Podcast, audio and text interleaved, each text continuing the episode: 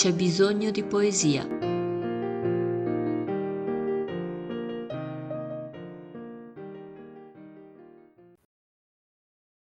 Buongiorno e benvenuti a questo primo incontro dedicato a Milano e ai suoi grandi poeti. Eh, tre incontri che prendono spunto dal fatto che quest'anno ricorrono i 200 anni dalla morte di Carlo Porta, grandissimo poeta milanese, Abbiamo deciso con Mauro Raimondi, che è un profondo conoscitore di Milano, della sua storia, della sua letteratura, del suo cinema, con cui abbiamo collaborato tante volte, di dedicare proprio un intero ciclo di incontri.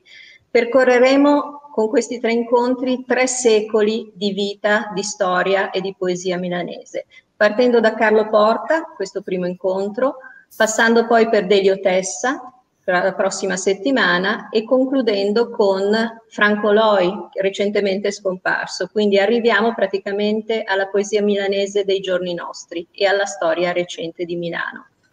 Eh, Mauro Raimondi, faccio una breve presentazione anche se è conosciutissimo nella nostra biblioteca perché con lui abbiamo già collaborato tantissime volte. Eh, docente, storico, scrittore, profondo conoscitore appunto di Milano, perché lui è milanese doc, anche se cernuschese di adozione. ha, ha, per la nostra biblioteca ha preparato tantissime conferenze da Milano nel cinema, Milano nei libri, Milano nella musica, eh, arrivando recentemente anche a un ciclo dedicato alle date più significative col titolo Quel giorno a Milano siamo passati per esempio dal bombardamento della scuola di Gorla per arrivare lo scorso anno alla strage di Piazza Fontana.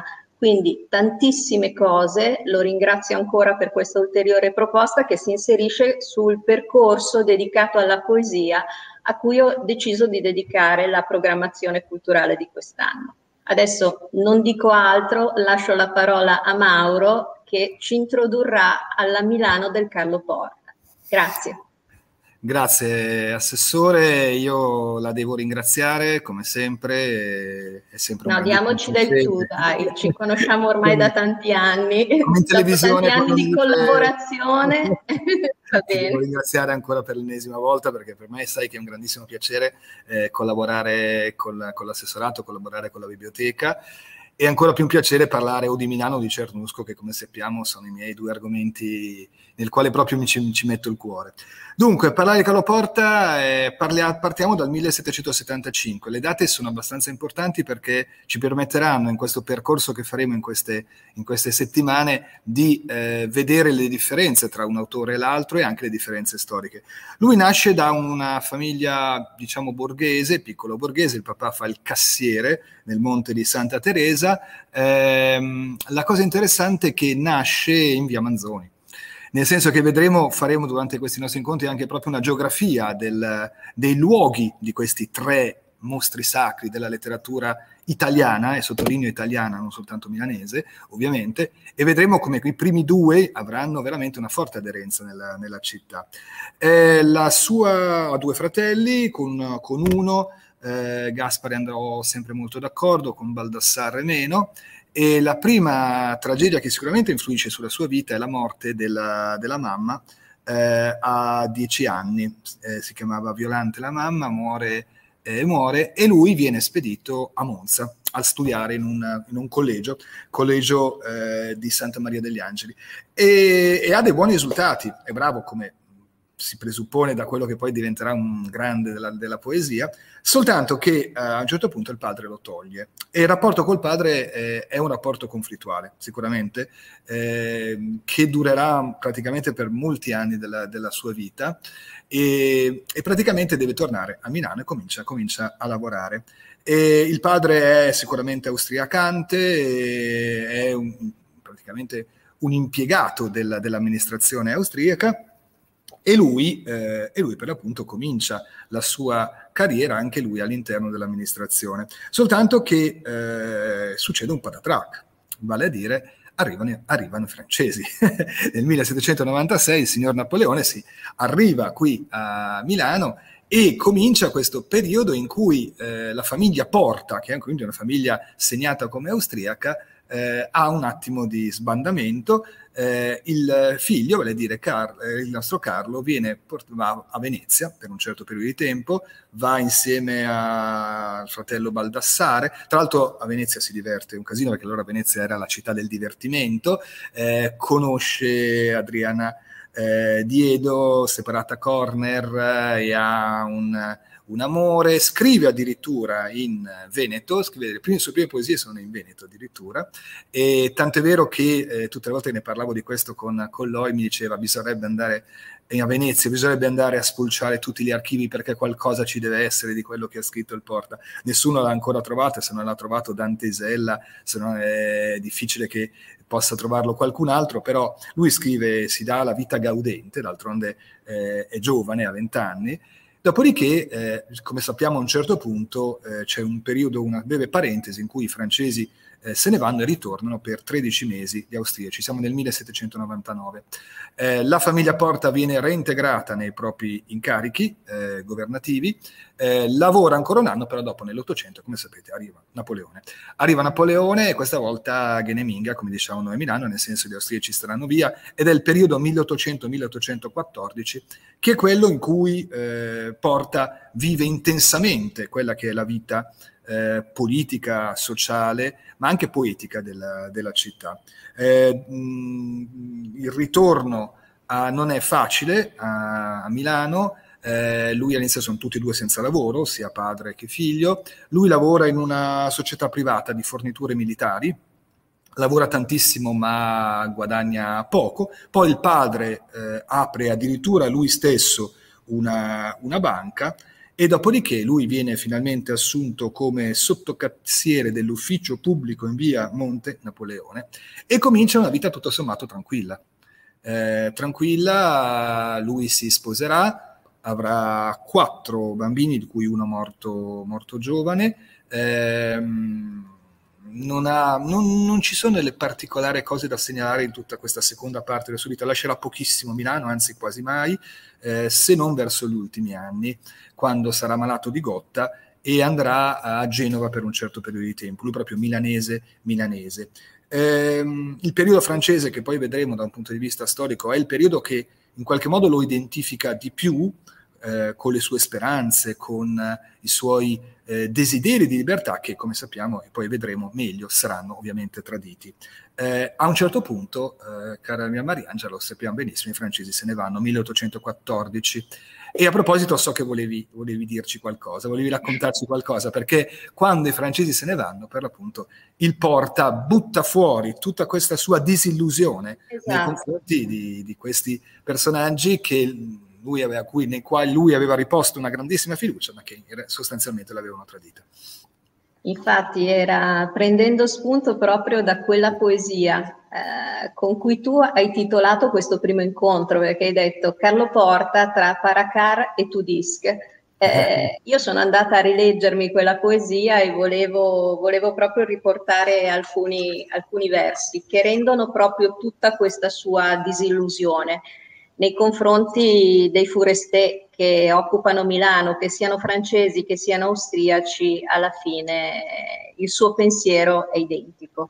Eh, scusate la mia pronuncia, premetto, perché io non sono milanese doc come Mauro, anche se vabbè, la mia famiglia è sparsa nel triangolo Milano, Lodi, Cremona, quindi il mio milanese è un po' arioso, però va bene, sempre, sempre. Lombarda Doc. Paracar, che scappè de Lombardia, se vedan quei momenti de Vardandré, de un'ugiada e fe a me, con che allegria se festeggia sto vostro San Michele. E sì, che tutto il mondo sa che ve via, per lassare il post a di oltre fureste, che per quam fu sempiente cortesia, voran anche lur roba e danè. Ecco, io credo che questi pochi versi rendano, rendano l'idea che aveva il Porta. E allora, come contraltare, ti ribatto dicendo quello che lui dice quando arrivano gli austriaci, perché uno dice eh, famiglia austriacante, il Porta sarà stato anche lui austriacante. No, il padre lo era, lui assolutamente no. Quando ritorna agli austriaci, lui fa questi brevi versi, anch'io mi scuso, purtroppo il milanese per noi è una seconda lingua. È non vero. I nostri nonni, i nostri genitori, per cui c'è sempre qualcosa di artificioso quando, quando lo diciamo. Eh, Catoleg, apostoleg e rumano. Gen che crede in del Papa e in di convent slargheva il cœur. Le arriva il momento in cui i tudischi, in chi quei carpatan. Adessi che Milan è un bel Milan, predeg, mes, indulgenz, perdona Brent, en den da in paradis, anche in durment. Anche a nos vegen vöja menaman, e senza menaman, che le varna got, vöja o no vöja, tuc, genau raison, devan da su tuc, o crud o cot, che ammistuc in sta de perfezione, col digion, col silenzi, col trambiot e col beato asperges dei baston.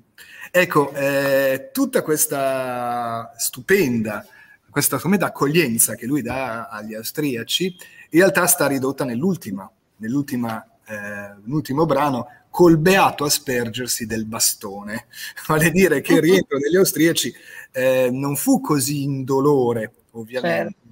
E, e, c'è anche tutto, poi adesso ne, dopo ne parliamo nella poetica del Porta, innanzitutto l'ironia eccezionale, e poi c'è proprio questo discorso di un certo eh, anti, che, un certo tipo di essere contro un certo modo di vedere la religione, soprattutto burocratico, e ne vedremo parecchie dopo, proprio parlando dei preti Scusa quindi... Mauro, mi chiedevo se non era il caso di fare una brevissima traduzione di quello che abbiamo letto, perché ah, sto pensando ai non lombardi che magari ci stanno seguendo. E... Ah, bene. Allora cominci tu, cominci con le tue. No, no, va bene, va bene, va bene, fai pure. Allora, i paracariche, paracariche scappate dalla Lombardia, se vi danno un momento per guardare indietro, Date un'occhiata e fate a mente con che allegria si, fiste- si, festeggia questo vostro San Michele. San Michele è un po' come fare San Martino da noi, perché a San Michele o a San Martino il, finiva la stagione agraria e quindi i contadini salariati dovevano traslocare, quindi sta per fare trasloco, sgomberare. E sì che tutto il mondo sa che andate via per lasciare il posto ad altri forestieri, che per quanto siano pieni di cortesia vorranno anche loro roba e denari. Quindi questo era il suo pensiero. Allora, eh, cattolici, apostolici e romani, gente che crede nel Papa e nei conventi, eh, slargate il cuore, vuol dire siate contenti che è arrivato il momento. Sono qua i tedeschi, sono chi? Quei, patamo dire bonaccioni, quei cari bonaccioni.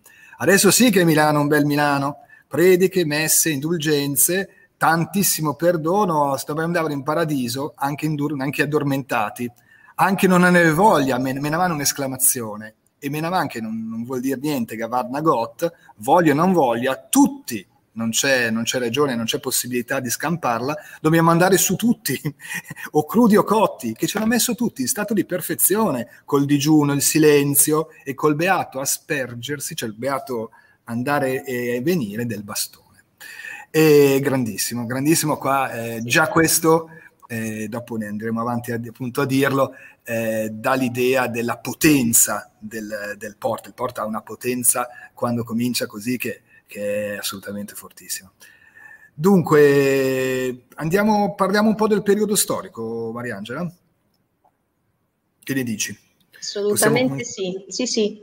Sì, Dunque, allora, eh, questo è una specie di canovaccio che abbiamo deciso eh, io e l'assessore proprio per, eh, per dare a tutti, diciamo, tutti e tre gli autori un quadro generale che sia sostanzialmente identico, di modo che poi uno eh, possa andare a approfondirlo come meglio desidera in quanto chiaramente in questi brevi nostri incontri, 45 minuti per me sono brevissimi, eh, quando si vogliono parlare di questi grandi eh, della letteratura, eh, almeno qualsiasi ba- una base, vi forniamo una base su cui poi poter approfondire. Dunque sono tre i periodi storici di cui possiamo parlare che riguardano il Carlo Porta. L'ultimo periodo austriaco, innanzitutto, eh, che è quello che ormai vede eh, fino al 96 Giuseppe II, eh, figlio di Maria Teresa d'Austria, tra l'altro, detto tra noi, figlio di quel Fernando che veniva a fare le vacanze qua, eh, fratello scusate, di quel Fernando che veniva qua a fare le vacanze nella nostra Villa Ari,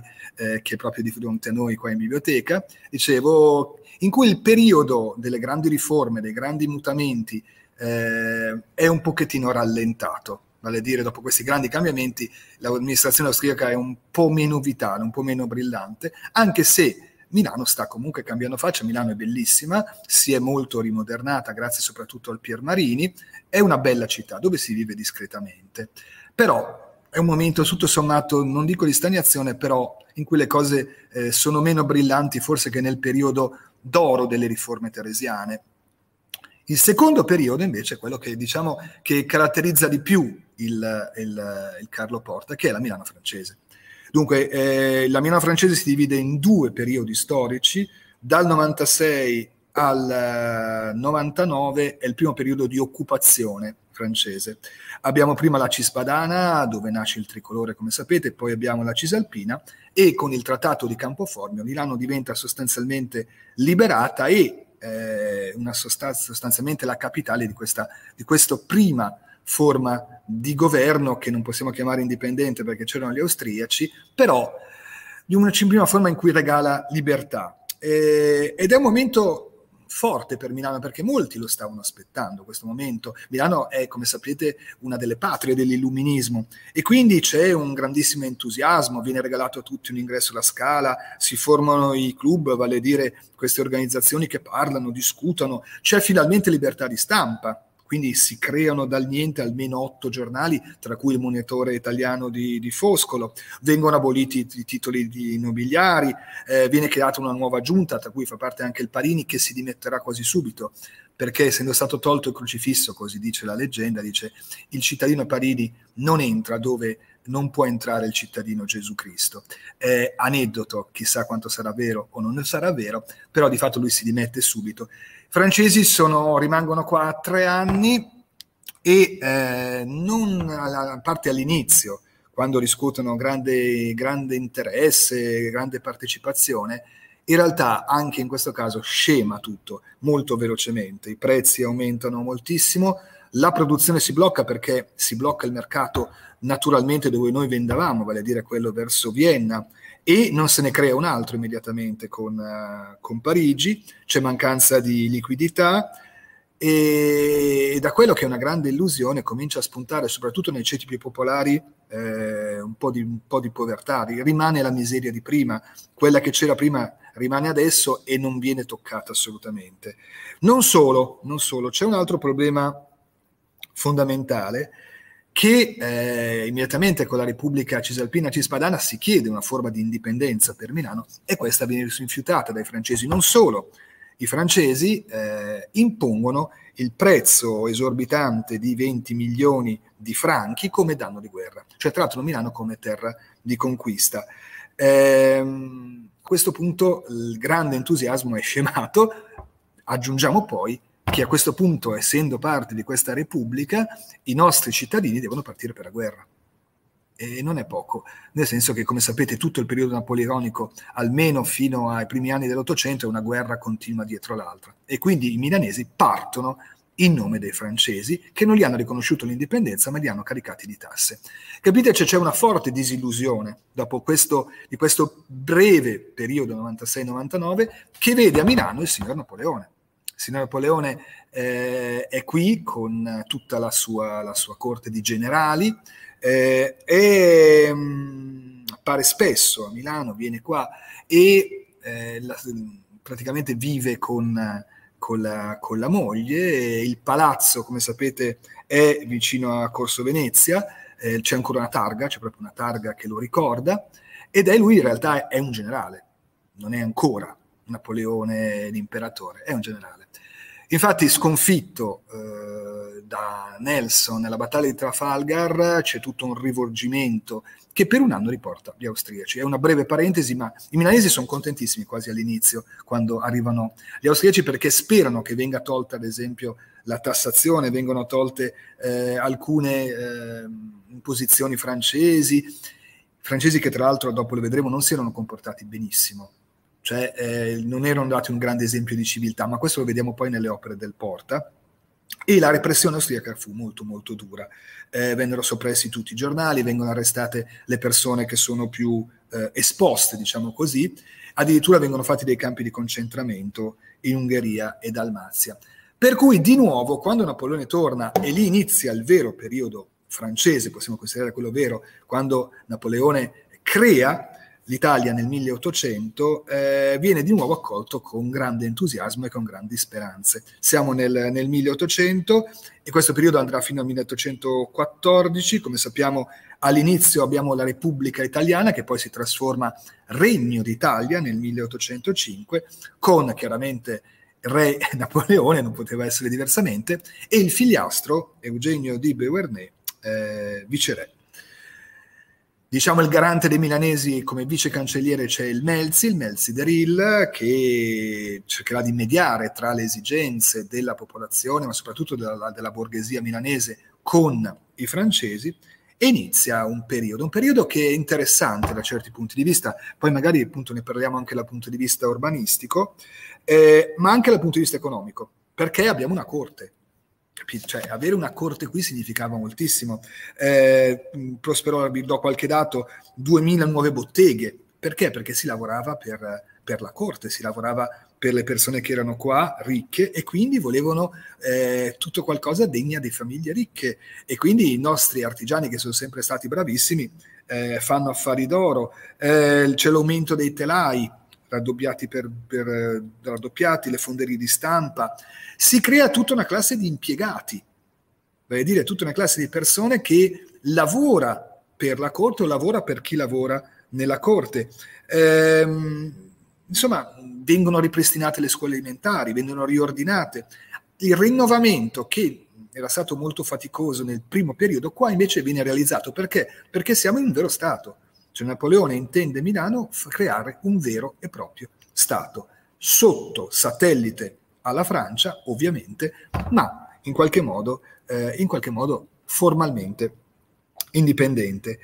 Il problema grosso qual è? Perché visto così dice che bello, l'economia tira, va tutto meglio, in realtà non erano tutte rose e fiori, anzi eh, la disillusione che poi abbiamo letto nel porto è dovuto proprio da, dalla corruzione, si crea una fortissima corruzione perché i soldi cominciano a girare all'interno della città, corruzione che vede impegnati sia i francesi, che non sono quei modelli eh, ideali di rivoluzione che abbiamo noi, ma che sono dei paracar, per cui insomma si adattano anche loro, non solo a volte si lasciano andare a, alla sopraffazione dei singoli, dei singoli cittadini, poi eh, ci sono comunque problemi sociali perché i problemi grossi in realtà non vengono risolti di miseria e povertà. Mi verrebbe da fare un paragone eh, con la geografia di adesso, si parla tanto dei BRICS, cioè di questi cinque paesi che hanno fatto il salto di qualità, Brasile, Russia, India, Cina e Sudafrica, ma in realtà la situazione delle classi popolari, quello che una volta chiamavamo proletariato, in questi paesi non è cambiata. Ecco, la situazione è abbastanza simile, c'è corruzione, c'è prostituzione, eh, non è un caso che poi andrà a prendere tutte queste figure il, il Porta, c'è eh, la, la biera stampa, che era stata la grande novità del primo periodo, viene abolita e quindi non più libera, libera stampa. Insomma, eh, censure, spie, spie dappertutto. Eh, e quindi ancora una volta la grande disillusione arriva alla fine, eh, con in più la campagna di Russia. Vale a dire, massicciamente sono, i massicci sono le partenze dei nostri soldati per questa che, come sapete, sarà esattamente come per Hitler il secolo dopo la disfatta del, del sogno napoleonico. Eh, nel 1814 eh, cade Napoleone Stavo, I dati, ecco, abbiamo preparato come biblioteca delle schede che poi vedrete in cui troverete buona parte di questi dati in modo che poi potete anche qua in questo caso avere una base su cui poi approfondire i nostri discorsi. I soldati partiti soltanto nel 1812, soldati italiani e quindi anche milanesi sono 70.000, 70.000 che, che vuol dire che facendo poi il paragone con quelli che poi tornano, potete immaginare la, eh, il disincanto che si creò a Milano a questo. E nel 1814 Napoleone cade e simbolicamente la morte del prima, la morte del prima che era il ministro delle finanze che tra l'altro non tanto intelligentemente si vantava di caricare i milanesi di classe di dare tanti soldi al regno, eh, viene linciato ed è uno dei fenomeni più brutti che sia successo a Milano storicamente, viene sempre ricordato, verrà ricordato addirittura dal Tessa in Caporetto 1917 e finisce questo periodo. E poi eh, a questo punto il Porta è disilluso completamente, arrivano di nuovo gli austriaci ed è un altro periodo quello degli austriaci. È il periodo della repressione, eh, quello, l'anno prima questa è ancora più forte, e infatti eh, non è un caso il nostro Porta muore nel 1821 e il 21 è l'anno della prima ridicola congiura, così venne definita, del Confalonieri del Pellico nei confronti dell'amministrazione austriaca, eh, perché è iniziato il risorgimento. Grazie Mauro di questo excursus storico, sei riuscito a condensare in uh, dieci minuti praticamente una serie di vicende veramente complesse, quindi grazie. Eh, no, stavo ragionando sui 70.000 soldati in Russia nella campagna napoleonica, praticamente due intere cittadine come, come Cernusco, sostanzialmente, come popolazione l'equivalente di due cittadine come la nostra. Eh, eh, volevo eh, a questo punto introdurre, so che tu hai preparato qualche altra lettura che riguarda anche eh, qualche personaggio, qualche personaggio tipico della vita di Milano, perché adesso dopo il percorso storico io parlerei proprio di questi bozzetti, di queste figure che lui, che lui rappresenta e anche la questione del dialetto eh, perché, perché, Stendhal, cioè Porta era famoso eh, nell'ambiente intellettuale del tempo, però eh, per esempio uno come Stendhal che riconosceva la grandezza del Porta lo considerava sostanzialmente un genio sprecato perché aveva scelto di scrivere poesie solo in milanese.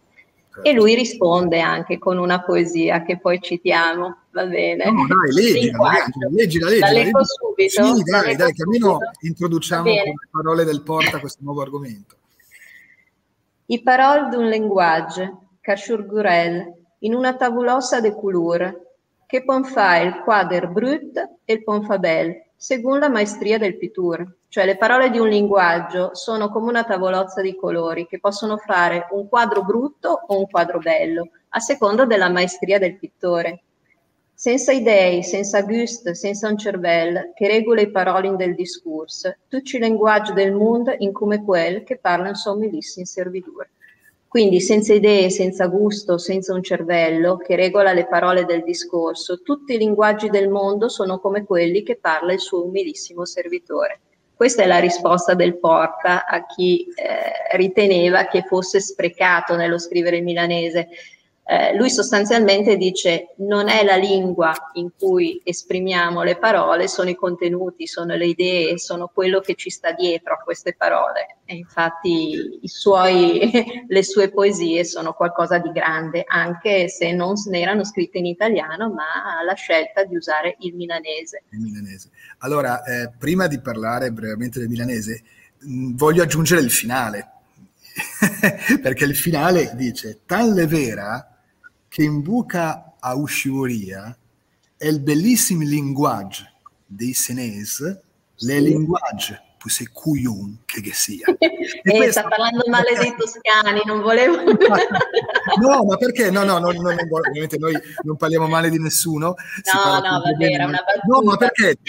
Perché è, è interessante questo, nel senso che il Porta fa poesia di un livello letterario altissimo ma molte volte, come tipico poi della, della, della, poesia dialettale, lo vedremo anche negli altri poeti, eh, anche in Loi, alla fine c'è sempre comunque la battuta, l'invettiva, l'invettiva è tipica del Porta. Sì, sì, sì. Ritorniamo però, se no ci perdiamo, al discorso che facevi, ma lui prende il dialetto perché la sua scuola del Verziere lo porta a immedesimarsi nelle persone. Tenete conto che tutti parlavano milanese allora. La prima lingua, contrariamente a me e Mariangela, che adesso leggiamo con, eh, con, grande passione, ma con qualche fatica, con qualche inciampo, il milanese, era Manzoni parlava milanese.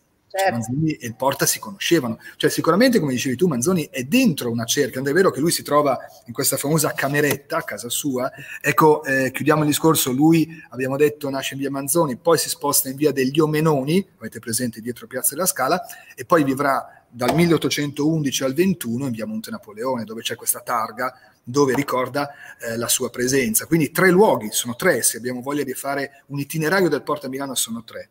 E lui si incontra con Foscolo, Berchet, Hermes Visconti, cioè la creme del romanticismo eh, e della poetica. Con, con Foscolo c'è tutto una, una, uno scambio di lettere, si incontra col Porta mentre invece era un po' staccato rispetto agli incontri che faceva il Manzoni. Sceglie il dialetto perché è la sua lingua, come, ma come vedremo anche gli altri, come soprattutto Loi. Loi sceglierà il, il, il, dialetto perché lo sente dentro, perché sente che i suoi personaggi devono parlare in dialetto. Lo stesso il Porta, il Porta è normale che scriva in dialetto, che scelga il dialetto, anche perché le persone che voglio far parlare, quei ritratti che dicevi Mariangela, eh, di cui adesso accenniamo, eh, sono proprio milanesi. Deve farli parlare per forza milanese, perché altrimenti non avrebbero senso. E quindi lui sceglie. Quello che dicevi purtroppo è vero, nel senso che tutta la, tutta la letteratura in, uh, in, dialetto, ma lo stesso Tessa, che è un grandissimo poeta, di cui parleremo la prossima settimana, eh, è stata considerata letteratura di serie B,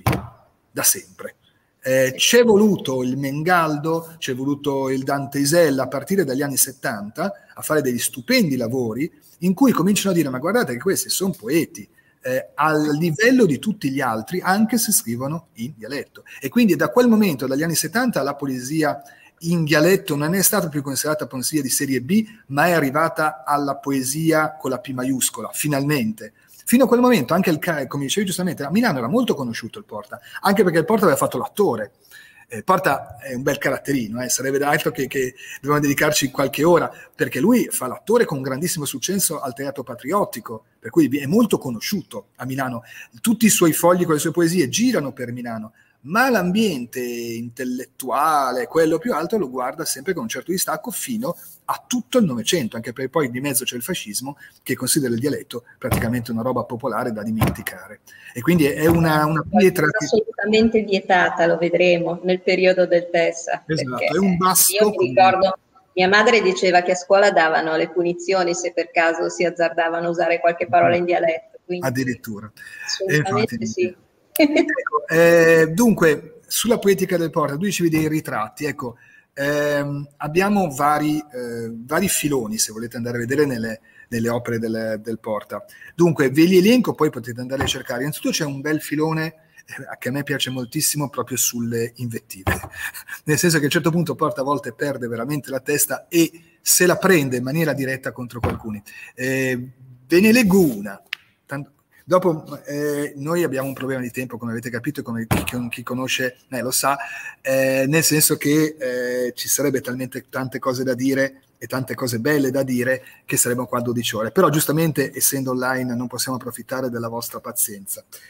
Sì, signor, Schur Marques, lui Marques, Marquesaz, Marchesun, Marchesunon, e mi sunt el Schur Carlo Milanese, e botta lì senza neanche uno strash de donne.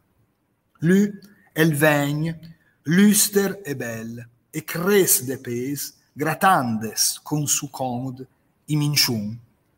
E mi, mager e biot, per fanti spes, bisogna che menia tutte di el fetun, fetun vuol dire eh, il sedere.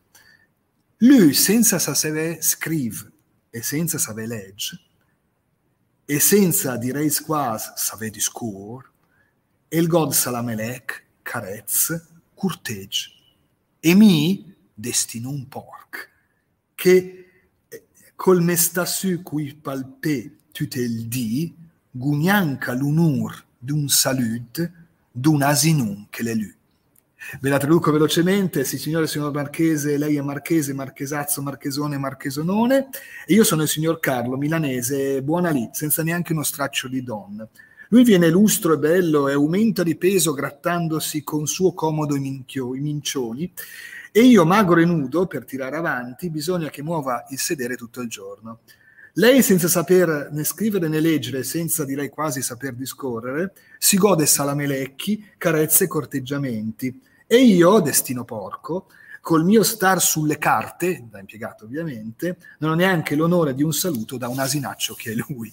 e, ce n'è un altro sul, sul Ronquette, che era quello che faceva gli stivali a Milano, che va a fare la fortuna tra l'altro con i francesi, che è abbastanza, che è simile insomma. Nel senso che lui, ci sono le invettive, che sono tipicamente popolari. Poi c'è la politica, di cui abbiamo visto due esempi molto forti. Sulla politica lui interviene anche direttamente, lui è direttamente impegnato nella vita politica. Quando arrivano i, eh, i francesi la seconda volta, quando viene il Regno d'Italia, lui col Giuseppe Bossi scrive l'adresse de Meneghi in Tandeggia, che è sostanzialmente un programma politico che lui dà, offre ai francesi per mostrare quali sono i punti fondamentali che vorrebbero i milanesi a partire appunto dalla libertà e dall'indipendenza. Eh, viene anche accusato, mi ricordo che una volta chiacchierando, facendo una, una conferenza con un amico della eh, milanese, mi diceva ma però lui ha anche scritto il brindisi per Napoleone e poi quando torna eh, gli austriaci Francesco I anche un brindisi, un elogio dell'imperatore. Sì, il brindisi per Napoleone, è vero, lui scrive queste due cose ma in realtà, ad esempio, quelle per Francesco I non sono per niente dei versi, eh, diciamo, da servitore. E Napoleone, lui ci crede, lui tutto sommato ci crede, lui spera veramente che possa cambiare qualcosa Napoleone e la Francia.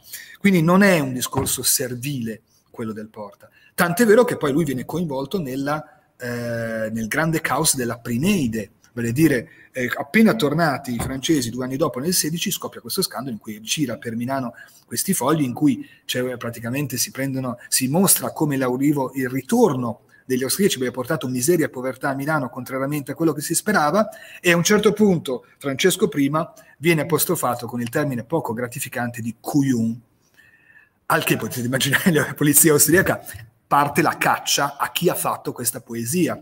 Alla fine la situazione verrà, eh, verrà risolta dal Grossi, grande amico eh, di, di, Manzoni, dicendo sono stato io. Ma in realtà ci vuole un anno per sapere chi era stato e molti, molti critici sospettano che in realtà non sia stato solo il Grossi, perché al, al Porta piaceva scrivere insieme, e, insieme ai, ai suoi amici, e qualcuno vede anche la sua mano, non si sa bene come sia andata a finire, ma lui venne convocato addirittura in via Santa Margherita, interrogato e umiliato, tanto è vero che lui a un certo punto quando torna da questo interrogatorio in cui lo accusano o comunque le sospettano pesantemente che sia stato lui a scrivere questa cosa, lui torna a casa e dice basta, non scrivo più. In realtà però dopo per fortuna riprende a scrivere. Siamo tra il 16 e il, e il 17 quando viene scoperta questa cosa. Quindi lui di politica si butta nella politica eh, non, non, ci sono ancora i partiti, però lui ci crede. Un'altra cosa bellissima eh, è la religione.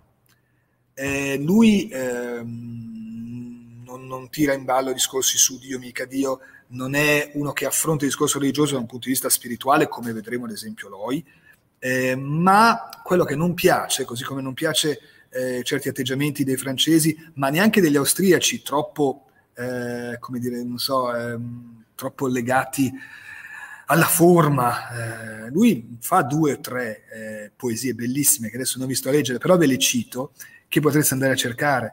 Ce n'è una bellissima, una vision, in cui c'è Dio, c'è Gesù e la Madonna, bellissima, in cui eh, viene, arriva l'anima di questa persona e lui la, è una persona che dovrebbe direttamente all'inferno, a un certo punto la Madonna interviene durante il giudizio e lo convince a essere più morbido e a rimandare giù questa persona per chiedere perdono dei suoi peccati. E c'è questo dialogo tra Gesù e la Madonna che è assolutamente imperdibile, meraviglioso. A un certo punto Gesù dice, solo perché me lo chiedi tu, se me l'avesse chiesto mio padre non l'avrei fatto di rimandarlo giù, fantastico. E poi invece parla proprio del clero.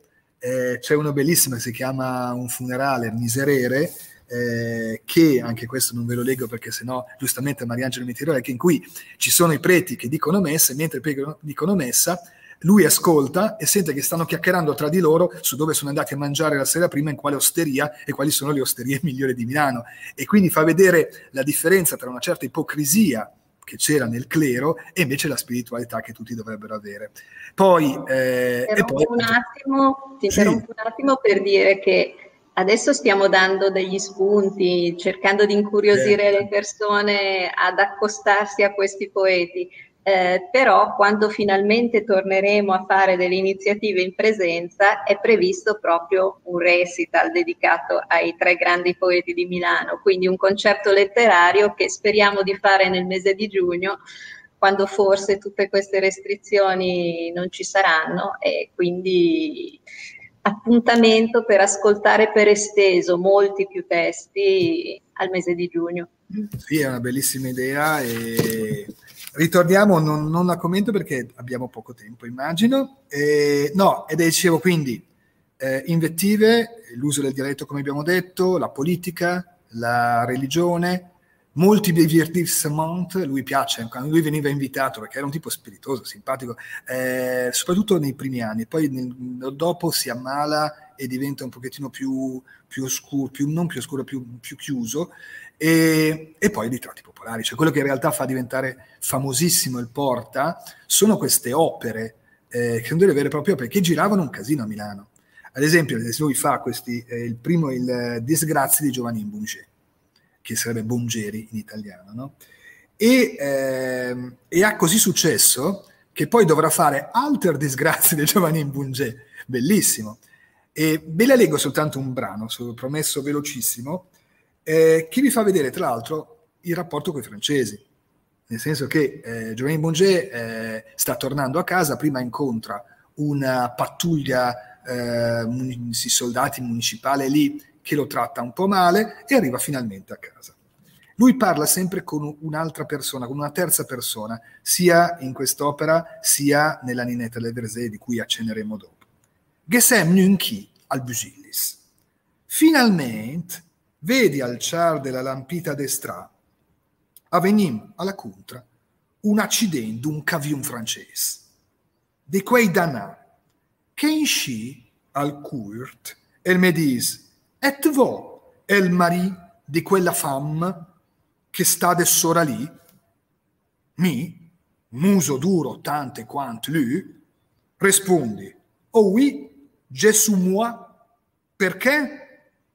Perché, RPA, votre femme, mon sou, le très jolie, sacre Dieu, et me plaît. Oh jolie, oh no, Gedighi, Lei la fan de moi de mi. Cousamment de content. C'est que moi, je veux coucher.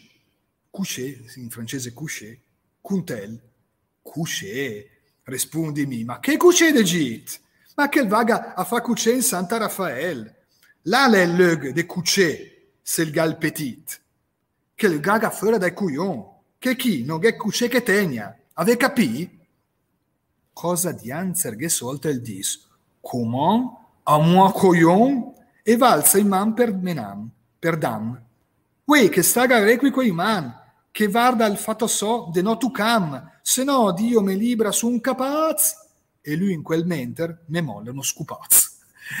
allora poi c'è da tradurre, diciamo non ve lo traduco parola per parola perché è lungo, però eh, eh, l'idea è quella, cioè lui poi torna a casa e questo qua dice, ah che bella che è sua moglie, vorrei dormire con lei, dice, magari dormire, magari, e questa dice, ma, ma, che se ne vada fuori dalle, dalle, dalle balle, diciamo, e lui dice, come? Fuori dalle, e, e, e lui dice, ah, e gli dà uno scapaccione.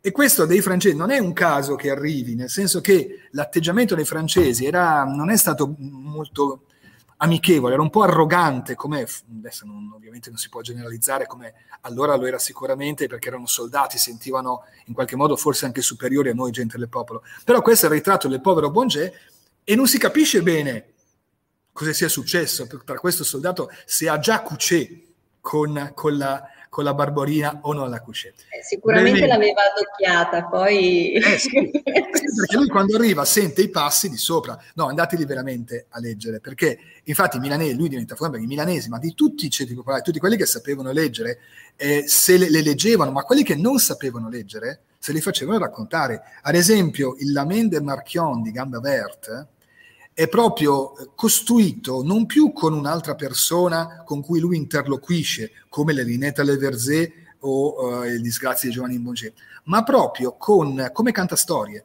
Lui inizia dicendo, sono qua, io vi canto questa storia. E i milanesi la sentivano. Marchione Le Gambe Verde è il classico amore, eh, innamorarsi della persona sbagliata, ve lo sintetizzo così, e non vedere e non riuscire a avere la forza di liberarsi di questo amore che ti ottunde i sentimenti e l'intelligenza e poi il capolavoro, è, ma è veramente straziante la linetta del Verzé che tutti quanti conosciamo. Eh, Mariangela. E, e quello tutti quanti... con questa, dai, che sei... Sì, eh, la. Non, non vi leggo i brani, però lì, eh, ripeto, nel sintetizzare velocissimo che abbiamo fatto, c'è tutta l'umanità del, del Porta. Tenete conto che siamo nell'Ottocento, lui prende come soggetti dei propri person- dei propri, delle proprie poesie dei personaggi del popolo. Non era così, non era così normale, mi seguite? Cioè è qualcosa di veramente straordinario. E questa ragazza, che anche lei, così come il povero Marchion di Gamba Verde, si innamora della persona sbagliata, avrà la vita segnata da questo amore e alla fine andrà a fare eh, la vita, la, la, vita, e tra l'altro presa pure in giro dal, dal, suo ex amante dicendo che lei ha pure piece, vuol dire ha pure, ha pure dei problemi, quindi eh, veramente umiliata anche lei. Eppure, così come per il Marchion, non si riesce a staccare da questo grande amore. Eh, sono dei pezzi di, eh, innanzitutto di cultura milanese, perché trovate i luoghi, eh, la, oltre che la lingua, proprio i luoghi anche di Milano, ad esempio le altre disgrazie di Giovanni Bangé parte dalla Scala, da una rappresentazione della Scala storicamente avvenuta e, e poi c'è tutta questa anima, questa grandissima comprensione, questo amore per la gente che aveva il, il Porta e che è veramente qualcosa che quando lo leggi ti toglie il fiato. Grazie, siamo stati perfettamente nei tempi, grazie Mauro, e... bravissimo come al solito. Eh, spero, spero, che questo porterà tante persone a, ad accostarsi a questi che, eh, a parte Franco Loi che è arrivato nella sua lunghissima vita ad anni recenti, probabilmente più conosciuto, eh, porteranno questi incontri a conoscere meglio anche poeti come Porta e Delio Tessa, che è stato quello meno, meno noto e eh. che è stato riscoperto anche abbastanza di recente. E quindi grazie ancora. L'appuntamento la prossima settimana con Delio Tessa, con cui attraverseremo un altro secolo. Sostanzialmente arriveremo alla vigilia della seconda guerra mondiale, quindi ai primi decenni del Novecento. Grazie a tutti e andate a vedere anche sul gruppo Bibliovoci della biblioteca e sul blog tutto il materiale che Mauro ha preparato per gli approfondimenti. Troverete anche i testi che sono a disposizione nella nostra biblioteca e comunque nelle biblioteche del sistema bibliotecario per chi volesse conoscere di più di questi poeti di Milano. Grazie a tutti e grazie Mauro, alla prossima. Ciao a tutti.